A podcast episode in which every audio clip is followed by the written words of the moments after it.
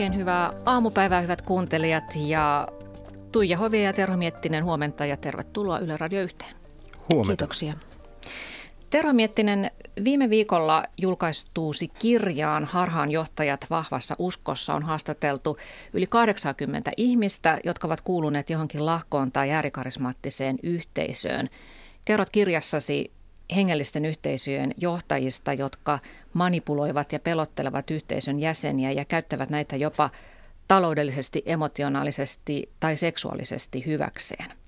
Ja näistä asioista puhutaan nyt ja painotan heti tässä alussa, ennen kuin kukaan ehtii moittimaan tätä ohjelmaa asenteellisuudesta tai yksipuolisuudesta, että me kaikki varmasti tiedämme, että hengellisissä yhteisöissä on paljon ihmisiä, jotka voivat hyvin, eivät koe tulleensa minkälaisen manipulaation kohteiksi. Mutta se ei ole tämän keskustelun aihe, vaan tämän keskustelun aihe on nimenomaan ne varjopuolet, jotka ovat yhtä lailla totta.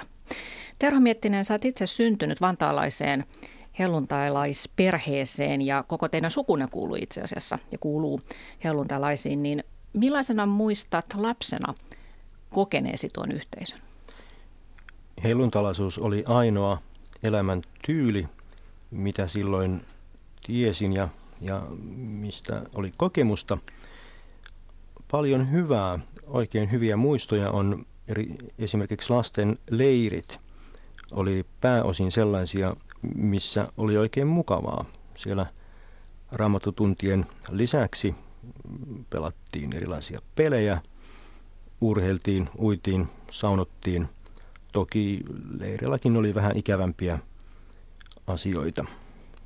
Minkälaisia ikävämpiä asioita? Itse koin esimerkiksi leirillä tämmöisen hutiluslaatikkotoiminnan aika nöyryyttävänä.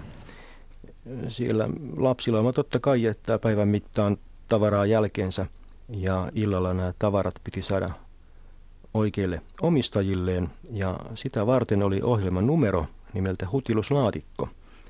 Siellä tavara kerrallaan kysyttiin kenen se on ja minun mielestä aika nöyryyttävästi huudettiin esimerkiksi takista. Jostain syystä monesti käytettiin sanaa berberi. Missä on berberin paikka? Hutilus. Berberin paikka on naulakossa. Muista se, hutilus. Ja pahimmillaan koko leiri, kaikki lapset ja ohjaajat osoittivat tätä onnetonta Berberin hukkaajaa. Hmm. Mutta koitko jotakin sellaisia vääryyksiä tai sellaista pelottelua, joista kirjoitat tässä kirjassasi? Koko siinä aikana, kun olet kuulunut siihen liikkeeseen? Jos nyt ajatellaan kirjaa, niin siinä kirjoitetaan hyvin vakavista asioista. Itse en ole joutunut esimerkiksi seksuaalisen hyväksikäytön kohteeksi, mutta tiedän, että niin kutsutussa poikapartiossa Suomen suurimmassa helluntaiseurakunnassa, missä viikoittain kävin monen vuoden ajan, niin siellä johtaja piti liikaa nuorista pojista ja tiedän henkilökohtaisesti monta hänen uhriaan. Nämä uhrit siis puhu, puhuivat sinulle? Kyllä. Kertoivat asiasta? Kyllä. Vietiinkö sitä eteenpäin? Aika huonosti. Ei viranomaisille, niin kuin tapana on ollut helluntai-seurakunnissa aikaisemmin. Nykyään uskon, että tilanne on muuttunut ja tällaiset asiat hoidetaan paremmin. Mm.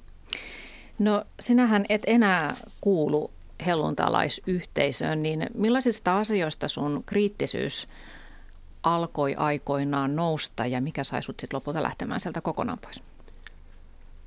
Aivan ensimmäisenä muistan tapauksen, olin silloin hiukan toisella kymmenellä ja kysyin eräältä seurakunnan vanhemmistoveljeltä, joka oli hyvin lämmin ja mukava ihminen näin minun arvion mukaan. Kysyin häneltä, että olikohan tuossa saarnassa nyt kaikki aivan oikein.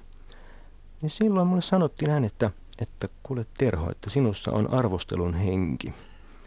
Ja se oli semmoinen asia, joka sai mut jollain tavalla ajattelemaan, että mikähän tämä homma on. Toki en nuorena kyennyt muodostamaan sen rakentuneimpia epäilyksiä. Mulle elämän yksi suuri käännekohta oli pääseminen kauppakorkeakouluun. Se, että asioista otetaan selvää, niitä tutkitaan, tutkitaan tieteellisin menetelmin, mitkä ovat muuten kristittyjen tieteen jättiläisten kehittämiä. He halusivat tutkia Jumalan luomakuntaa. Niin se, että asioista voidaan ottaa selvää, niitä voidaan tutkia, kaikkea ei tarvitse uskoa aivan sellaisenaan. Mm, kriittinen ote heräsi yliopistossa. Juuri näin. Viimeinen niitti mun ajattelun muuttumiselle oli henkiin herättämissessio, mikä oli hyvin vaikuttava tapaus. Siinä itsemurhan tehnyttä miestä yritettiin herättää henkiin Helsingissä Ruskeasuolla oikeuslääketieteen laitoksella. Ja täytyy sanoa, että minä en hetkeäkään uskonut, että siinä on mahdollisuutta onnistua. En joutunut tähän tilanteeseen mitenkään tahtomatta, mm-hmm. mutta kuten sanoin, se oli hyvin vaikuttava kokemus. Oliko se siis nimenomaan helluntalaisten taholta suoritettu tämä henkiin manaamissessio? Nyt jos karkeasti muistelen, niin 80 prosenttia oli helluntalaisia siinä. Toki tämä toiminnan nokkamies Markku Koivisto, hän oli Nokia-mission johtohenkilö silloin. Mm. Ja Nokia-missio ei ole osa helluntalaisuutta. Toki siellä on hyvin paljon helluntalaisia käynyt. No mitä siinä konkreettisesti tapahtui siinä hetkessä? Ruumiin ympärillä puhuttiin vimmaisesti kielillä, käskettiin henkeä tähän ruumiiseen, laulettiin jotain, näin muistelen, mulla on siitä ääni tallenne, mitä en ole itse kokonaan kuunnellut. Se on sen verran kova, kova asia. Mm. No vainajahan ei sitten herännyt henkiin, niin, niin tota, miten, miten nämä paikalla olevat rukoilijat sitten selittivät sitä tilannetta, että miksi se ei onnistunut? No ensiksi voisi kysyä näin, että, että mikä sai heidät lopettamaan tämän yrityksen. Vahtimestari tuli sanomaan kohtuullisen kauniisti, että aika alkaa olla lopussa. Ja siitä sitten häivyttiin. Eräs paikalla olleista totesi, että hän ei halunnut tulla takaisin. Että syy oli vainajan, eikä siinä, että olisi ollut jotain ö, muuta epäilystä.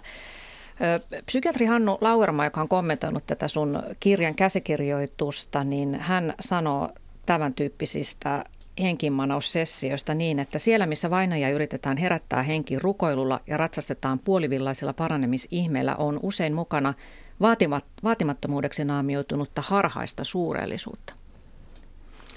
Se on minun mielestä aika hyvin sanottu ja se paljastaa yleisen ilmiön vaatimattomaksi naamioitunutta. Siinä voidaan ajatella, että mielikuva tästä toiminnasta, toiminnan imago, ei ole sitä, mitä se on todellisuudessa. Mm. No mitä sinä sanot uskontotieteilijä Tuija Hovi tämän tyylisestä äh, uskosta, joka on niin vahvaa, että ihan hyvin koulutetut ihmiset todellakin menevät paikalle ja uskovat, että he voivat rukoilemisella saada kuolleen herätettyä henkiä. Joo, tämä on, oli todella niin kuin pöyristyttävä tarina, minkä, minkä kerroit tässä, ja, mutta se ei niinkään, niinkään en ole hämmästynyt siitä, että, että evankelista tai saarnaaja näin toimii. Pikemminkin olen hämmästynyt siitä, että oikeuslääketieteellinen laitos salli tämän, tämän tilanteen tapahtua. Mutta tota, joo, siis mikä, mikä tekee näin vahvan uskon, se on, se on hyvä kysymys. Ja, ja siihen on, ei varmaan ole ihan yksiselitteistä vastausta, mutta ihmiset, ihmiset haluavat toivoa ja uskoa. Ja, ja joskus on vaikea myöntää tosiasioita ja sitten kun tämmöinen riittävän karismaattinen ja, ja vakuuttavasti esiintyvä – henkilö, johtohenkilö ottaa ohjat käsiinsä, niin, niin tota, hän saa sitten ihmiset kyllä ehkä helpostikin mukaansa. Mm. Ja se usko oli ollut niin vahvaa, kuten kirjoitat Terho Miettinen, että tämä porukka oli ottanut sinne jo vainajan ulkovaatteet mukaan, että siitä lähdetään sitten noustaan Kyllä. pöydältä ja lähdetään ulos. Siitä lähdetään varmaan. Siinä voisi jo miettiä, että mihin mennään lounaalle, kun alkaa olla lounasaika. Mm. No, tässä sun kirjassa on kuvailtu lukuisia erilaisten lahkojohtajien harjoittamia hyväksikäyttötapauksia ja yksi tällainen iso keissi on Leo Meller Patmos-säätiöstä. Hänhän on tehnyt monenlaisia talousrikoksia, kavaltanut jopa kolehti rahoja, tehnyt verokirjanpito- ja rahankeräysrikoksia ja saanut niistä tuomioita. Ja, ja hän, hän puhuu aika, aika tota levottomia asioita, muun muassa on väittänyt, että 80-luvulla väitti, ja tämä juttu tuli taas pari vuotta sitten uudestaan hänen puheisiinsa, että venäläiset kosmonautit ovat maalanneet ison osan kuusta punaiseksi, muuttumassa vereksi. Ja sitten hänellä on myös, mm, paitsi että näitä talousheikkouksia, rahaheikkouksia, niin hän on myös heikkona ollut naisiin, että hänellä on monenlaisia naisseikkailuja ja voidaan ehkä puhua jopa tietynlaisesta seksuaalisesta hyväksikäytöstä, mihin hän on syyllistynyt näiden sieluhoitoon tulleiden naisten kanssa. Ja hän on jäänyt kiinni, hän on saanut tuomioita ja tämä yhteisö tietää se ja siitä huolimatta Meller on edelleen arvostettu jäsen tuossa yhteisössä. Niin miten te selitätte tämän? Erittäin hyvä kysymys ja täytyy sanoa, että en täysin ymmärrä sitä. Jollain tavalla seuraajat kiinnittyvät tähän johtajaan niin, että mikään arvostelu ei läpäise ajatuksia. Vastaava ilmiö on nähty aikaisemminkin. Kirjoitan kirjassani Maria Åkerblomista esimerkiksi. Hän oli erittäin lahjakas vaikuttamaan ihmisiin. Hän sai tahtonsa läpi tavalla tai toisella. Hän sai omat kannattajansa ensin harjoittelemaan ja sen jälkeen todistamaan tai anteeksi lausumaan oikeudessa väärän valan.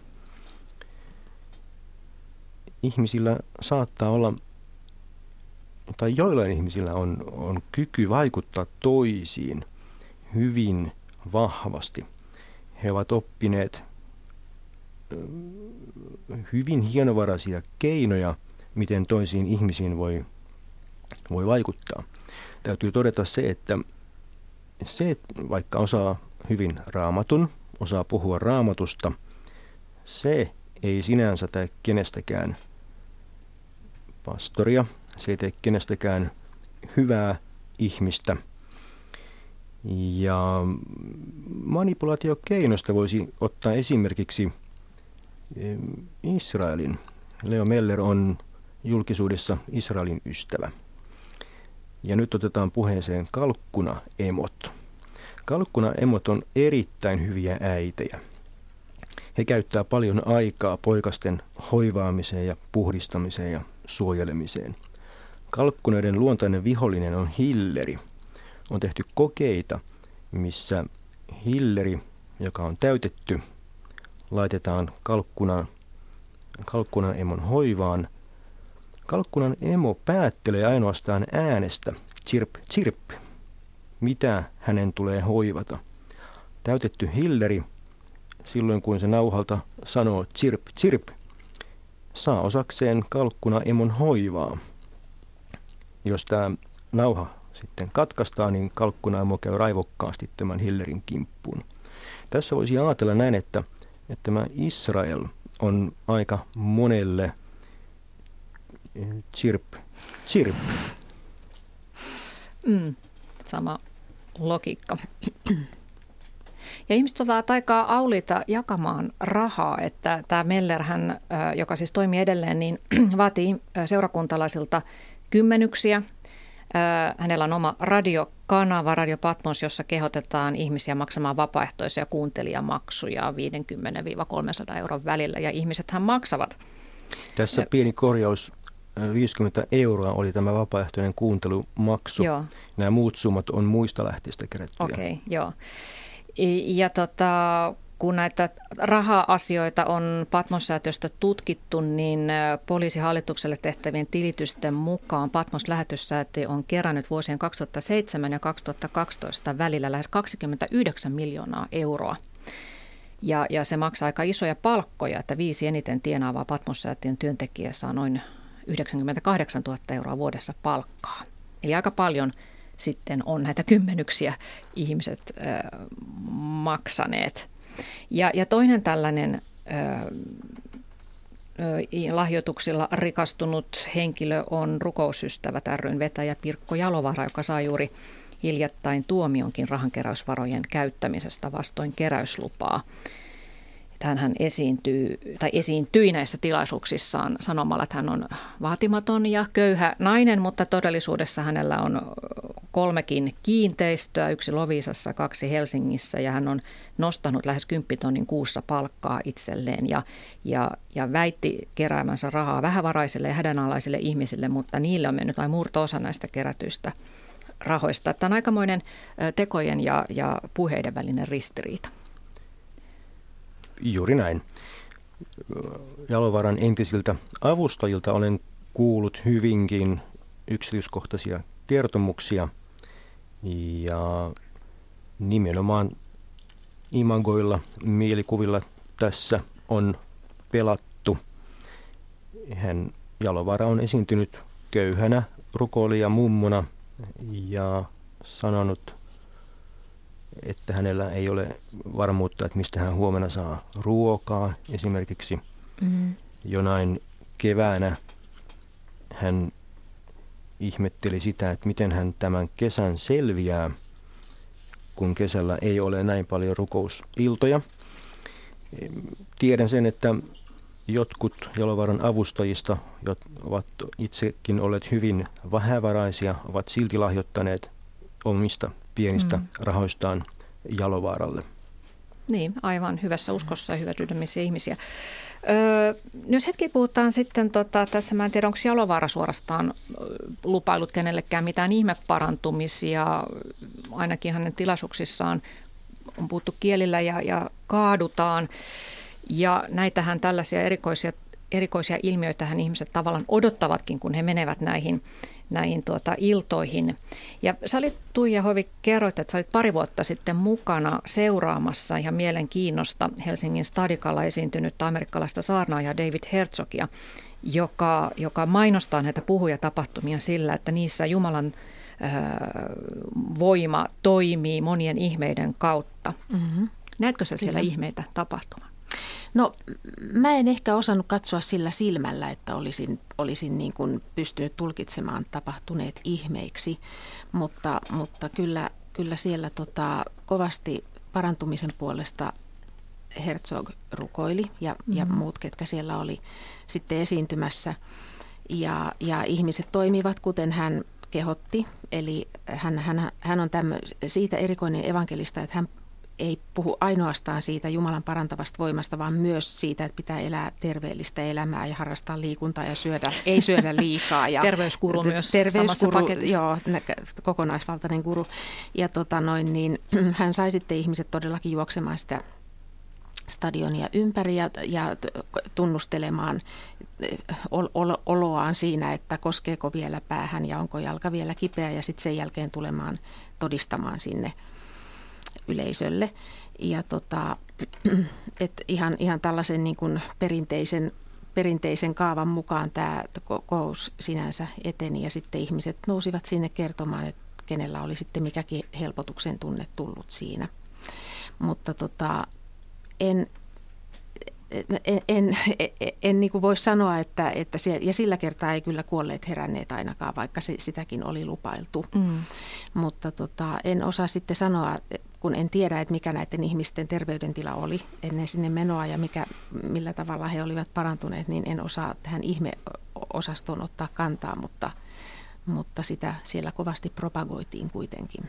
Niin, ja tota, tämä David Herzoghan on antanut myös ihmisille laihdutuslupauksia – että monet ylipainoiset ovat lähteneet seuraamaan häntä ja se on tietysti hyvä, hyvä tuota noin, niin sauma iskeä, koska ylipainoisia on niin paljon. Että ja jos hän jostain... tulee Yhdysvalloista, jossa Aivan. se on vielä ihan toisen mittakaavan ongelma kuin Joo, täällä. että halutaan mm. uskoa sit siihenkin oljenkorteen. Mä olin myös siellä Olympiastadionilla mm. katsomassa. Mm. Näitkö ihmeitä? Mä näin outoa toimintaa. Herzog nimenomaan antoi siellä ohjeen, että jos haluaa yliluonnollisen laihdutuksen, niin silloin siitä pitää antaa merkki Jumalalle ja se merkki on se, että juoksee. Mm-hmm. Se oli tosi surullista nähdä, kun hyvinkin ylipainoiset ihmiset yrittivät tehdä parhaansa ja juosta. Vielä ikävämpää oli se, että näin erään naishenkilön rullatuol- tai pyörätuolissa. Ja hän yritti selvästikin antaa Jumalalle merkkiä ja yritti oikeasti nousta seisomaan eikä siihen kyennyt. Mm. Mm. Se mitä seuraa tästä on syyllisyyttä ja häpeää. Mm. Se, että minä en kyennyt antamaan merkkiä Jumalalle, enkö minä kelpaa, eikä uskoni riitä. Mm ikään kuin Jumala ylipäätään tarvitsisi tuollaisia merkkejä. Mm.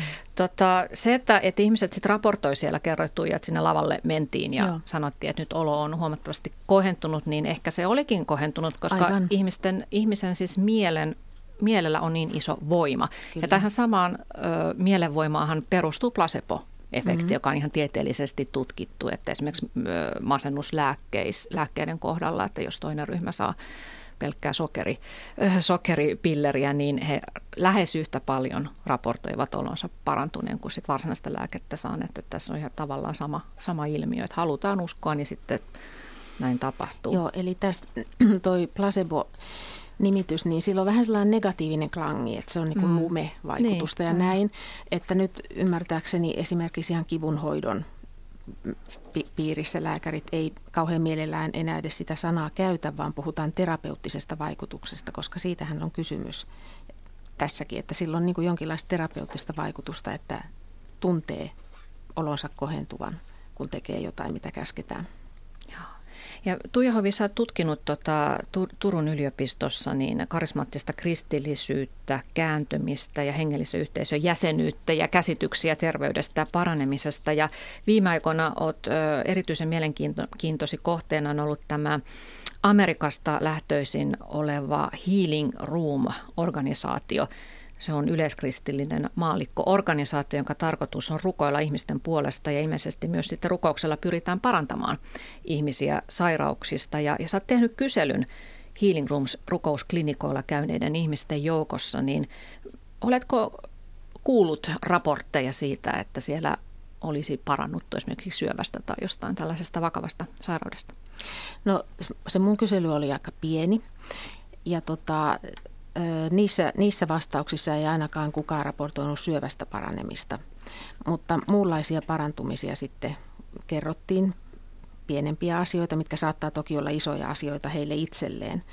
Että jo, joku kroonisesti vaivannut vaiva on, on vähentynyt tai poistunut ja tämmöistä. Taikka sitten, sitten siis täytyy muistaa, että se paraneminen on hyvin niin kuin kokonaisvaltainen ja iso asia. Että se ei ole pelkästään se, että joku kipu jossain ruumiin osassa lakkaa tai, tai joku sairaus paranee, vaan se on niin kuin laajempi asia ja se liittyy kaikkiin elämän alueisiin. Et esimerkiksi ihmissuhteissa tapahtuu positiivisia muutoksia tai, tai työpaikalla rupeaa menemään asiat paremmin tai saa työtä tai, tai tämmöiset asiat. Nämä kaikki niin kuin lasketaan parantumiseksi. Et se on, se on tämmöinen kokonaisvaltainen asia. Mm. Kyllä, mutta nämä, jotka toimii siellä esirukkoilijana, mm. niin tuota, kokevatko he, että heillä on tällainen parantamisen lahja? No en mä tiedä, mitä kukin itse, itsekseen kokee, mutta, mutta ainakaan he eivät mielellään sano, että heillä olisi erityinen lahja. He nimenomaan eivät halua niin kuin tuoda sitä esille, vaan, vaan he lähtee niin kuin siltä pohjalta, että kuka tahansa voi rukoilla toisen ihmisen puolesta. Ja sitten se, on, se on niin kuin, ei ole heidän käsissään, että paraneeko joku vai ei. He toimi, sanovat toimivansa vain tällaisena kanavana, mm. pyhän hengen parantavan voiman kanavana. Että tämä on niin kuin se, se lähtökohta heillä. Niin, mutta ihmiset ilmeisesti uskovat, että, että jotakin ihmettä voi tapahtua, koska mm. he menevät sinne ja, ja lahjoittavat rahaa ja, ja, ja tietysti se, että näitä juttuja liikkuu ja se, että jonkun raaja on kasvanut, niin se on aina tapahtunut jossain muualla. Mm. Kuullaan joku juttu, että se ja se parantui siellä ja siellä. Ö, Tero Miettinen, sä kirjoitat myös tässä sun harhaanjohtajat kirjassa näistä ihmeparantumisilloista, joissa olet lukuisissa ollut itse mukana ja tiedät läpi kotaisin sen kaavan. Että se iltahan ei ikinä ala siitä, että nyt lähdetäänpä parantamaan ihmisiä, vaan siinä tapahtuu sellaista tiety, tietynlaista suggestiota ennen sitä. Juuri näin. Hyvin tavallista on, että ensimmäisenä on musiikkiosuus, sitä voidaan kutsua ylistysosuudeksi. Ylistys koostuu minun mielestä pahimmillaan muutamista säkeistä, mitä toistetaan uudestaan ja uudestaan. Tällä on oma funktio. Sen tehtävänä on saada aikaan yleisössä muuttunut tajunnan tila. Musiikin jälkeen on puhe, saarna, opetus. Niillä Ylivainion aikana oli, oli kaksi. Voisi sanoa, että Alpo Renko oli lämpäri puhuja ja sen jälkeen tuli oikea tähti, eli Niilo Ylivainio. Itse muistelen Niilo Ylivainioita hyvin, hyvin lämmöllä. Pidin hänen, hänen tilaisuuksistaan, niissä olen monesti ollut. Saarnan taitan opetuspuheen aikana saatetaan antaa erilaisia suggestioita siitä, että sinä voit parantua. Voidaan lausua todistuksia jo tapahtuneista parantumisihmeistä. Voidaan käyttää, voisiko sanoa, huijarin peruskeinoa silloin, kun on yleisöä riittävästi. Esimerkiksi itse olen ollut Helsingin Saalemissa. Siellä kirjassa kirjoitan Marko Selkomaa sanoi, että tuolla tolpan vieressä on joku, jolla on joku vika. No aivan varmasti on. Jos siellä on tuhat tai 1500 ihmistä, niin kyllähän siellä osuu.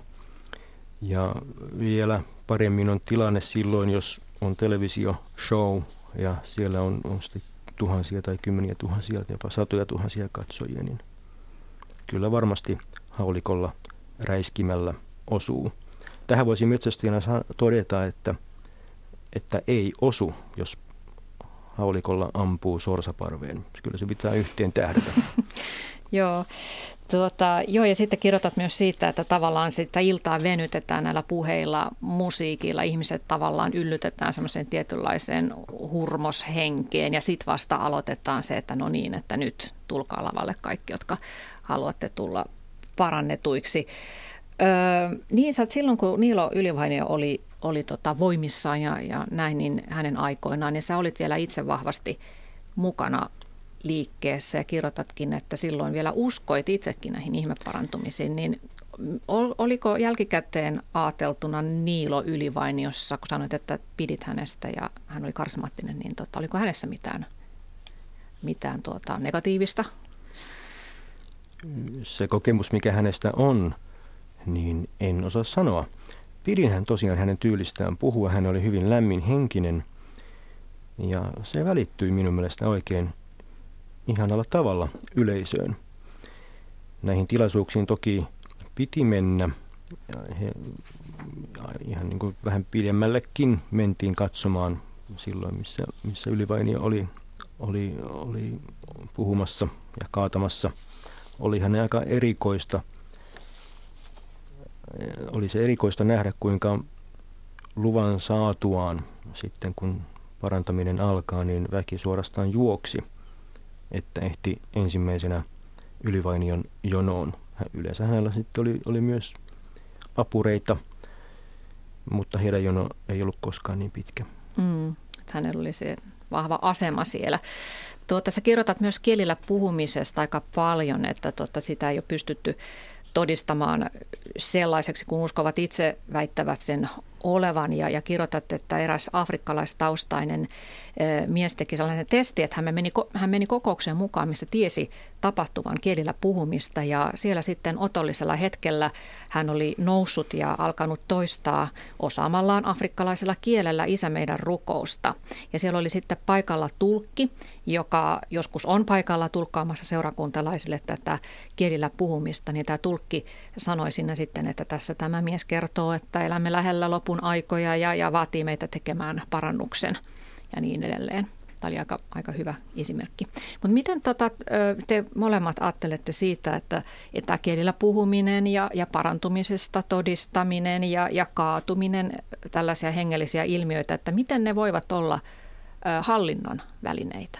Miten tällaiset ilmiöt toimivat siinä, voivat toimia siinä yhteisössä niin, että se pitää ihmiset siellä? Että siitä on tullutkin sellainen hallinnan väline. No ainakin se on hyvin sellainen vahvasti niin kuin emotionaalisesti koukuttavaa tämmöinen äh, niin kuin huolenpidon ja, ja parantumisen ja, ja täm, täm, tämmöisistä asioista puhuminen ja, ja lupaaminen ja, ja ehkä kun sitä sitten vielä siellä koetaankin jollain tavalla, niin, niin sitä halutaan vaan lisää. Ja tota, todellakin sitten, sitten näiden, näiden puhujien tämä aivan kyseenalaistamaton asema on myös sellainen, että, että kun tuo kerran noin sanoo, niin täytyyhän sen niin olla. Mm. Ja sitten, sitten vielä tämä, tavallaan tämä, mikä näihin liittyy, kun tässä oli tästä vaatimattomuudesta, tästä vaatimattomasta imagosta puhetta aikaisemmin, niin, niin sekin, että, että kun, kun nämä puhujat niin kuin kertovat olevansa vain tällaisia välittä, nöyriä välittäjähahmoja, että he ikään kuin siirtävät sitä vastuuta sitten – itseltään niin kuin ylemmälle taholle, niin, niin se ehkä on myös yksi tämmöinen, tämmöinen vetoava seikka. Mm. Kun kertoo, että pomoni on y- mm. ylemmällä taholla oleva, niin, mahdollinen. Totta, niin, Joo. niin, mm. niin totta, sitä ei sitten uskalla kritisoida. Ja toki näissä ihmeparantumisissa ja kaatumisissa ja muissa karismaattisissa ilmiöissä, niin siinähän nähdään selvä kytkös yliluonnollisiin voimiin. Ja se, että ollaan näiden voimien kanssa tekemisissä, niin totta kai se sitoo yhteisön jäseniä toisiinsa. Ja tässä on tärkeää, tärkeää muistaa se, että näiden ihmeparantumisten ja kielten, kielillä puhumisen ja, ja muun nähdään tulevan niin hyvältä voimalta. Mm. Ja näissä yhteisöissä usein uskotaan että hyvinkin vahvasti, että on, on, on sitten pahoja voimia ja varotaan, ettei olla pahojen voimien kanssa tekemisissä. Mm. Se, että on, on yliluonnollisia voimia ja hyvän kanssa tekemisissä, niin totta kai se sitoo. Ja se on todella mustavalkoista, että on, on hyvä ja on paha, mutta ei mitään niin kuin siinä välillä, että, että sitten korostetaan myöskin tätä valinnan tärkeyttä. Mm, mm, kyllä. Ja sitten kaikki niin kuin epäily esimerkiksi, niin sehän on sitten sieltä pahasta mm-hmm. voimasta. Mm-hmm. Kuuntelette siis Yle Radio 1. Täällä on vieraana Terho Miettinen, jolta viime viikolla ilmestyi kirja Harhaanjohtajat vahvassa uskossa. Ja myös Turun yliopistosta uskontotieteilijä Tuija Hovi.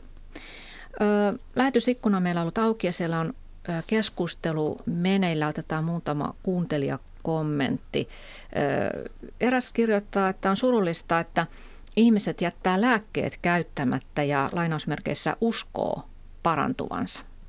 Tästähän on myös sun kirjassa, Terho, esimerkkejä, että monet näistä, muun muassa Jalovaarahan julisti, että lääkkeet ovat demonien toimintaväyliä ja, ja monet ovat sitten jättäneet lääkkeet käyttämättä, muun muassa psyykkelääkkeet, ja siitä on ihan surullisia esimerkkejä, että mitä sitten on tapahtunut. Ikävä kyllä näin se on hyvin ikävää, että sen lisäksi, että Yhdysvalloista esimerkiksi tiedetään tapahtumia useita, niin myös meillä koto Suomessa on näin käynyt. Hmm.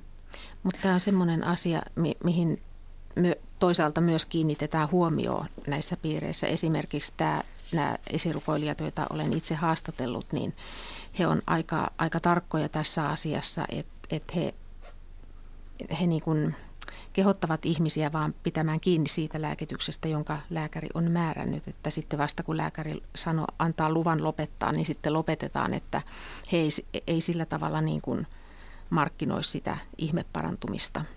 Joo, kyllä. Yhteisöjä on mm, monenlaisia. Mm, yhteisöjä on monenlaisia. Kyllä. Tuo on tosi vastuullisen mm. kuulosta mm. käytöstä ja arvostettavaa. Se on nähty ilmeisesti jonkinlaisena uskon hyppynä se, että mm-hmm. jätetään lääkkeet käyttämättä ja mm-hmm. jättäydytään Jumalan hoivaan ja hänen voimaansa. Niin sekö siinä sitten on syynä, että juuri, juuri tämä perustelu, että se on merkki siitä uskon toimivuudesta. Näin mä oon sen ymmärtänyt. Joo, kun myös sama sitten, että oli, oliko se nyt Meller vai kuka tässä sun kirjassa kirjoitit, että, että tota, ja varmaan on muitakin, jotka myös julistaa sitä ihmisille, että älkää turvautuko psykoterapiaan. Että kaiken näköinen terapeutti on, touhu on huuhaata, pitää vaan luottaa siihen, että Jumala, Jumala hoitaa, että onko siinä myös sama peruste sitten, että en osaa sanoa mikään peruste, mutta muun muassa minulle on sanottu näin, että en tarvitse tämän maailman psykologiaa tai psykiatriaa, sillä minulla on Jumala. Mm. Ja mm. se oli tosiaan Meller, joka tuomitsee psykoterapian, Joo. että se viimeistään kadottaa sielun ja vie helvettiin. Niin, että älkää vaan hakeko apua mistään. Öö, täällä lähetysikkunassa eräs kirjoittaa, että on... Öö, että onko lapsen tervettä kasvaa maailmanlopun odotukseen, missä lasten suojelu? Ja tämä on tosi tärkeä kysymys. Mä ajattelin ottaakin sen esille, kun lapsiasiavaltuutettu Tuomas Kurttilahan on useaan otteeseen nostanut esiin juuri tämän ihmetyksen, että, että miksi hengellisissä yhteisöissä tapahtuvaan kyseenalaiseen toimintaan suhteessa lapsiin ei uskalleta ulkopuolelta puuttua että lapset on mukana näissä kaatumissessioissa ja, ja oot ollut Terho myös mukana tilaisuudessa, missä yritettiin pahaa henkeä pois manata ihmisestä. Ja tämä tilanne voi näyttäytyä aika pelottavalta lapsesta, että kun ne aikuiset, jotka hän on tottunut näkemään tietynlaisena, niin ovatkin yhtäkkiä tärisevät ja, ja puhuvat omituisia asioita ja, ja kaatuvat lattialle ja kirjoitat, että, tai olet sanonut näin, että kun vastuulliset vanhemmat lähtevät baariin, niin he hankkivat lapsenvahdin kotiin, mutta kun he lähtevät hihkuloimaan ja kaatumaan, niin he ottavat lapset mukaan. Ikävä kyllä. Tällaista olen itse todistanut. Mm. Aivan lapsesta saakka ilmiö ei ole mihinkään hävinnyt, vaan ihan tämän vuoden aikana olen nähnyt Helsingissä, kuinka eräästä naisesta yritettiin häätää demonia – tai demoneita ja samassa tilassa oli kuitenkin useita lapsia. Mm. Ja miten lapset sun kokemuksen mukaan reagoi näihin tilanteisiin? No mun kokemus oli jonkinlainen hämmennys, pelko, osittain sen asian sulkeminen pois tietoisuudesta. Mm. Ja, ja sä oot itse myös tota, ottanut sen esille, että, että sinähän et itse valinnut aikoinaan helluntalaisuutta, koska totta kai niin kuin aikuinen ihminen voi tehdä mitä valintoja vaan, mutta koska olet syntynyt helluntalaiseen perheeseen, niin tämä on myös yksi pointti, että lapset tavallaan vaan vedetään siihen mukaan siihen vanhempien aatteise, aatteeseen, eikä heillä ole vielä valinnanvapautta. Mä luin tuossa uskontojen uhrien tuki ryssä toimivan Joni Valkilan blogikirjoitusta, ja hän, hän on siis Jehovan todistaja perheeseen syntynyt sieltä irtaantunut, niin hän on paljon kirjoittanut siitä, että miten hänelle lapsena kerrottiin jo hyvin pienenä, että, että mi, mi, millainen tulee olemaan sitten se lopun aika, miten Jehovan todistajia kidutetaan, minkälaista väkivaltaa he tulevat kohtaamaan ja, ja sitten jos hetkenkin epäilee sitä omaa uskoansa, niin se on sitten tuhoutuminen, että vain ne, jotka pysyvät uskossa ja tottelevat ohjeita, jotka eivät sillä hetkellä välttämättä kuulosta järkeviltä, mutta heidän pitää äh, näitä tota, sokeasti totella, niin, niin vain he sitten pelastuvat. Ja, ja tota, Valkila kirjoittaa myös, että, että viime kesänä konventeissa ympäri maailmaa esitettiin 20 miljoonalle Jehovan todistajille tämmöinen kahdeksan videon sarja, jossa käsitellään näitä lopun aikoja, tämmöisiä bunkkerivideoita, jotka nyt on, mä en tiedä kuka ne on ladannut YouTubeen, mutta nyt ne on kaikkien nähtävissä, että minkälaista manipulaatiota niissä tapahtuu. Että niissä on just tämä, että, että mitä, mitä tapahtuu viimeisillä hetkillä, että Jehovan todistajat joutuu piiloutumaan bunkkereihin ja on, ja on pelottavaa. Ja sitten tämä, että vain, vain täydellisessä uskossa olevat sitten pelastuvat. Sanoit sä Terho, että sä olit mukana näkemässä näitä Kyllä. videoita jossain konventissa. Pitää paikkansa. Vai, hyvin vaikuttava tilaisuus. Siellä oli, oliko 9000 suomenkielistä salissa ja tilaisuus oli hyvin järjestetty. Istumapaikka oli vaikea löytää, mutta ystävälliset avustajat sinne etsivät minulle paikan ja lapset käyttäytyvät hyvin, täytyy sanoa Mutta se, mikä oli erittäin ikävää, että lapset iästä huolimatta näkivät, jos katsoivat näitä bunkkerivideoita. Ja mun arvion mukaan ne ei todellakaan ole kyllä lapselle sopivia. Hyvin ahdistavia, hyvin, hyvin pelottavia, joskin hyvin tehtyjä. Hmm. No mitä te sanotte siihen, että miksi tämän tyylistä materiaalia saa näyttää vapaasti lapsille? Miksi näihin asioihin ei puututa? Moneen muuhunkin asiaan puututaan lastensuojelun taholta niin kuin yhteisön ulkopuolella, mutta nämä on sellaisia asioita, että ne vaan tapahtuu. Mm. No ehkä lastensuojeluviranomaiset eivät käy näissä, näissä bunkkerivideokonventeissa. Että, että se, se tapahtuu jotenkin niin siellä yhteisön omissa piireissä ja sisällä, että siitä ei välttämättä niin kuin tiedetä sitten mm. ulkopuolella. Mm. Ja lapset ottavat vastaan sen, mitä annetaan. Että. Mm. Joo, sitten tietysti lasten seksuaalinen hyväksikäyttö on sitten oma, oma lukunsa. Että nythän oli tässä hiljattain ä, Australiassa tapaus, että viranomaiset alkoivat sitten vihdoin puuttua Jehovan todistajien keskuudessa tapahtuneeseen lasten seksuaaliseen hyväksikäyttöön, kun siellä kävi ilmi, että, että siellä Jehovan todistajat olivat ä, käsitelleet jo 50-luvulta lähtien yli tuhat tapausta ikään kuin omassa oikeudenkäynnissään. Ja heillä on tämä ikivanha sääntö, että jos tai pitää olla kaksi todistajaa tapahtuneella, että se sitten ylipäätään otetaan johonkin käsittelyyn ja näitä asioita ei viety koskaan poliisille. Ja pahinta oli myös sitten se, että, että tota, näissä, näissä heidän oikeudenkäynneissään nämä hyväksikäytön uhrit pakotettiin kohtaamaan hyväksikäyttäjänsä silmästä silmään ja hyväksikäyttäjä saattoi olla jopa siellä kuulustelijoiden joukossa. Kuulostaa tosi karulta. Mm. Mm. Edelleen lapsen asema näissä suljetuissa yhteisöissä, tai mitä suljetumpi yhteisö, niin sitä kyseenalaisemmin pitäisi puuttua. Toki niin kuin laajasti voidaan ajatella, että uskonnonvapauslaki, se sallii hyvin paljon. Mm. Ja myöskin lain keinoin voi olla hyvinkin vaikea puuttua uskonnollisen liikkeen toimintaan. Mm. Kyllä. Ja jälleen kerran se, että kaikkihan saa uskoa mihin haluaa, mutta että jos sinä satutetaan toista mm. ihmistä, niin se ei enää ole perusteltua, vaikka olisi minkälainen usko taustalla.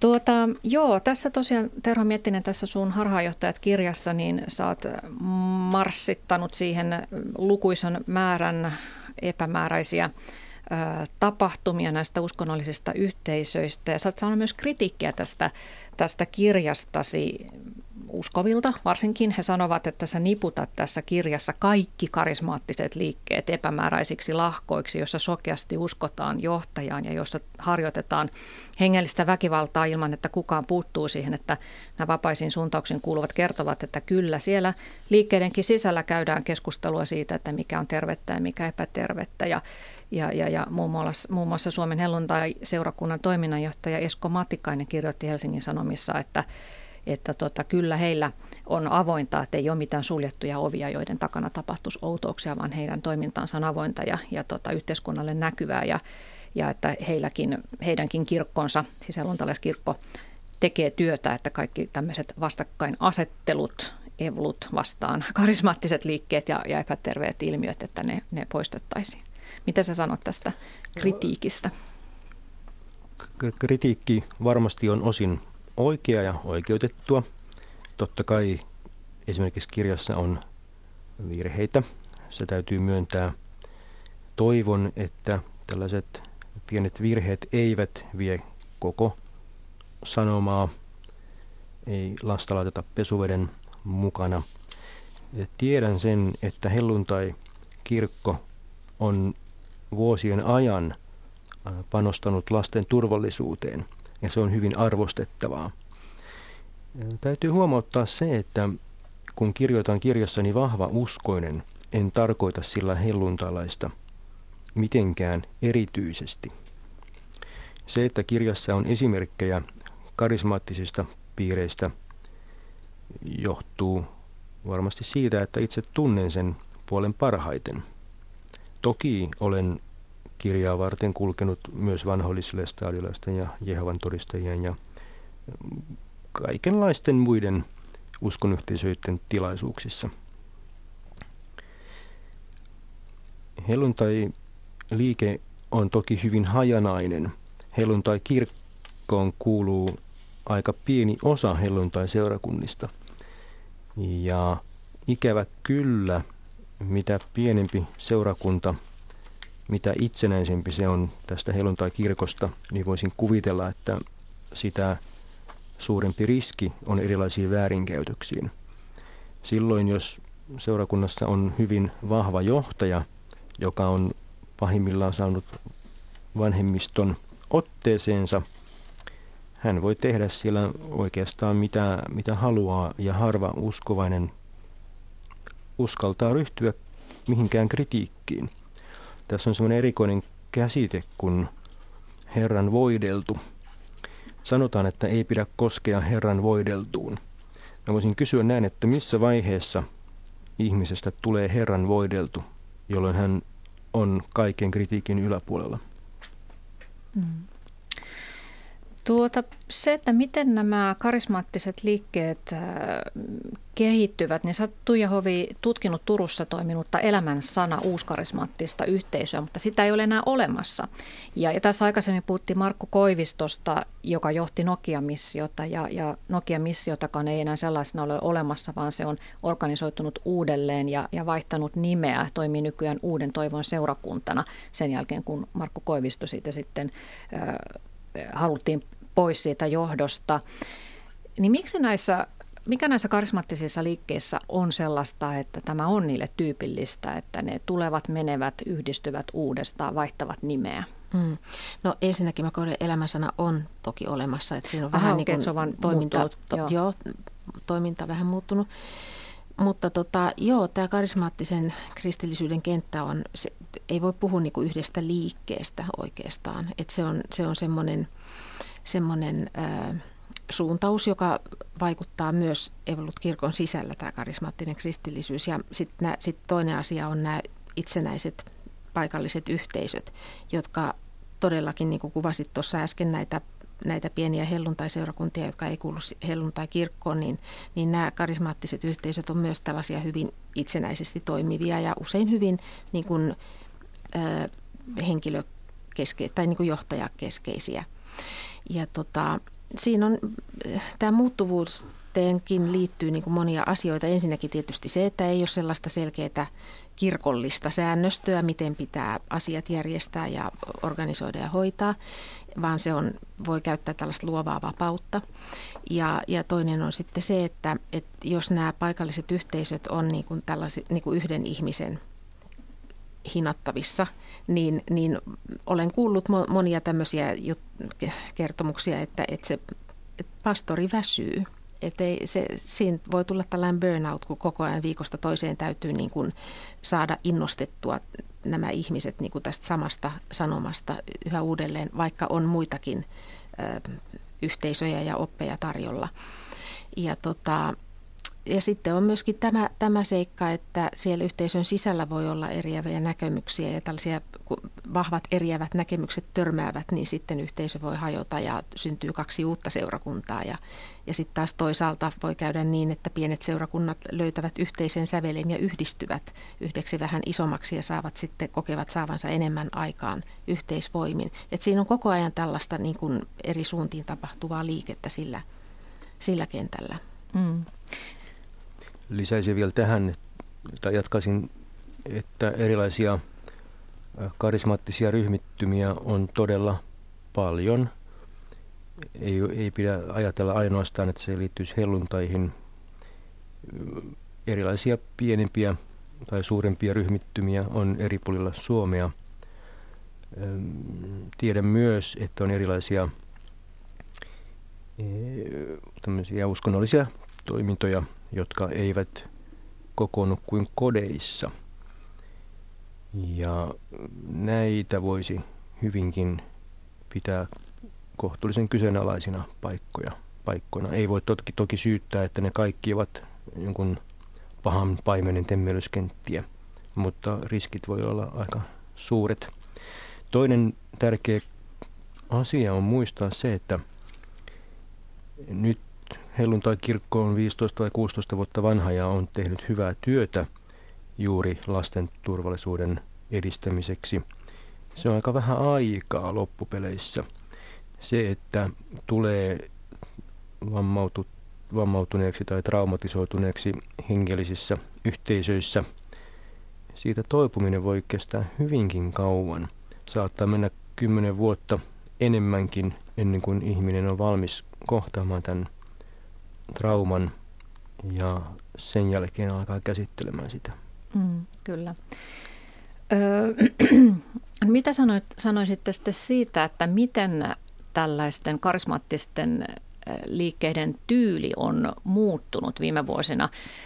Tässä sun kirjassa, Terho, on aika paljon myös näitä vanhoja, ja kartanolaisuudesta lähtien olet esitellyt näitä liikkeitä, koska mielestäsi, tai sanoit, että, että se logiikka tavallaan on ihan sama nykypäivänä, miten tuo yhteisö saattaa toimia. Mutta sitten jos otetaan esimerkiksi vaikka Seinäjoella toimii tämä Patrick Tiaisen 23-vuotiaan Kokkolassa, Kokkolassa seurakunta, jossa käy paljon nuoria, ja, ja siellä on paljon musiikkia ja se on semmoista tavallaan viihdyttävää ja siellä ei saarnata synneistä eikä maailmanlopusta, vaan enemmänkin ehkä nuoret menevät sinne fiilistelemään. Niin onko tämä tätä nykytyyliä? Mä voisin tähän pienen tämmöisen täsmennyksen tehdä. Esimerkiksi Suur-Helsingin seurakunta Helsingissä on, on hyvä esimerkki. Siellä on varmaan 75 miljoonan screeni, on savut, on musiikkia – ne on erittäin korkealaatuista, suorastaan nautinnollista. Ja siellä ei syntiä saarnattu synniksi, ei näkynyt mitään karismaattisia ilmiöitä. Vaikutti siltä, että sinne mennään pitämään hauskaa, on kiva olla yhdessä, kaikilla on kivaa. Niin kyllä mä luulen, että tämä, tämä Kokkolan seurakunta on kuitenkin aika siinä mielessä perinteisillä se, karismaattisen seurakunnan linjoilla, että kyllä siellä niin kuin saarnataan lopun aikaa ja sy- syntiäkin ehkä. Juuri näin. Joo, että tota, Okei, sotkin jo, kaksi joo, yhteisöä. Jo, mutta sitten on, on toki näitä tämän tyyppisiä, jotka on, joissa panostetaan enemmän tämmöiseen show juttuun, tai, tai no, tämä oli ehkä vähän pahasti sanottu, mutta mut siis sellaiseen niin kuin mukaansa tempaavaan musiikkiin ja, ja, ja tämmöiseen ei, ei, niin, ei niin tulikiven katkuiseen sanomaan. Mm. Miksi niin moni tällainen karismaattinen liike tulee Amerikasta? Onko teillä siihen joku selitys? Siellä on hyvät showt. hyvä meininki. No joo, erittäin hyvä kysymys. Täytyyhän muistaa, että esimerkiksi Jehovan todistajuus, samaten kuin mormoniliike, samaten kuin helluntaliike, arventtikirkko, baptisti, äh, baptismi – metodisti, hetkinen metodisti, tuleeko Englannista vai, mm. vai Amerikasta, mutta kyllä nämä amerikkalaislähtöisiä vaikut näyttää olevan. Mm. No jos kun mennään his- historiaa tarpeeksi taaksepäin, niin kyllä niin kuin Eurooppaa saa sitten tästä syyttää, että, että Briteistähän lähti niin kuin, äh, kristittyjä äh, va- vainojen seurauksena sitten uuteen, uuteen maailmaan ja perustivat siellä sitten puritaan ja muita yhteisöjään, jotka ovat sitten kehittyneet omiin suuntiinsa. Mm, kyllä. No niin, meillä alkaa aika loppua. Kiitoksia tästä keskustelusta Terho Miettinen ja, ja Tuija Hovi. Kiitoksia. Ja rauhallista tiistaipäivää, jotka hyvät kuuntelijat.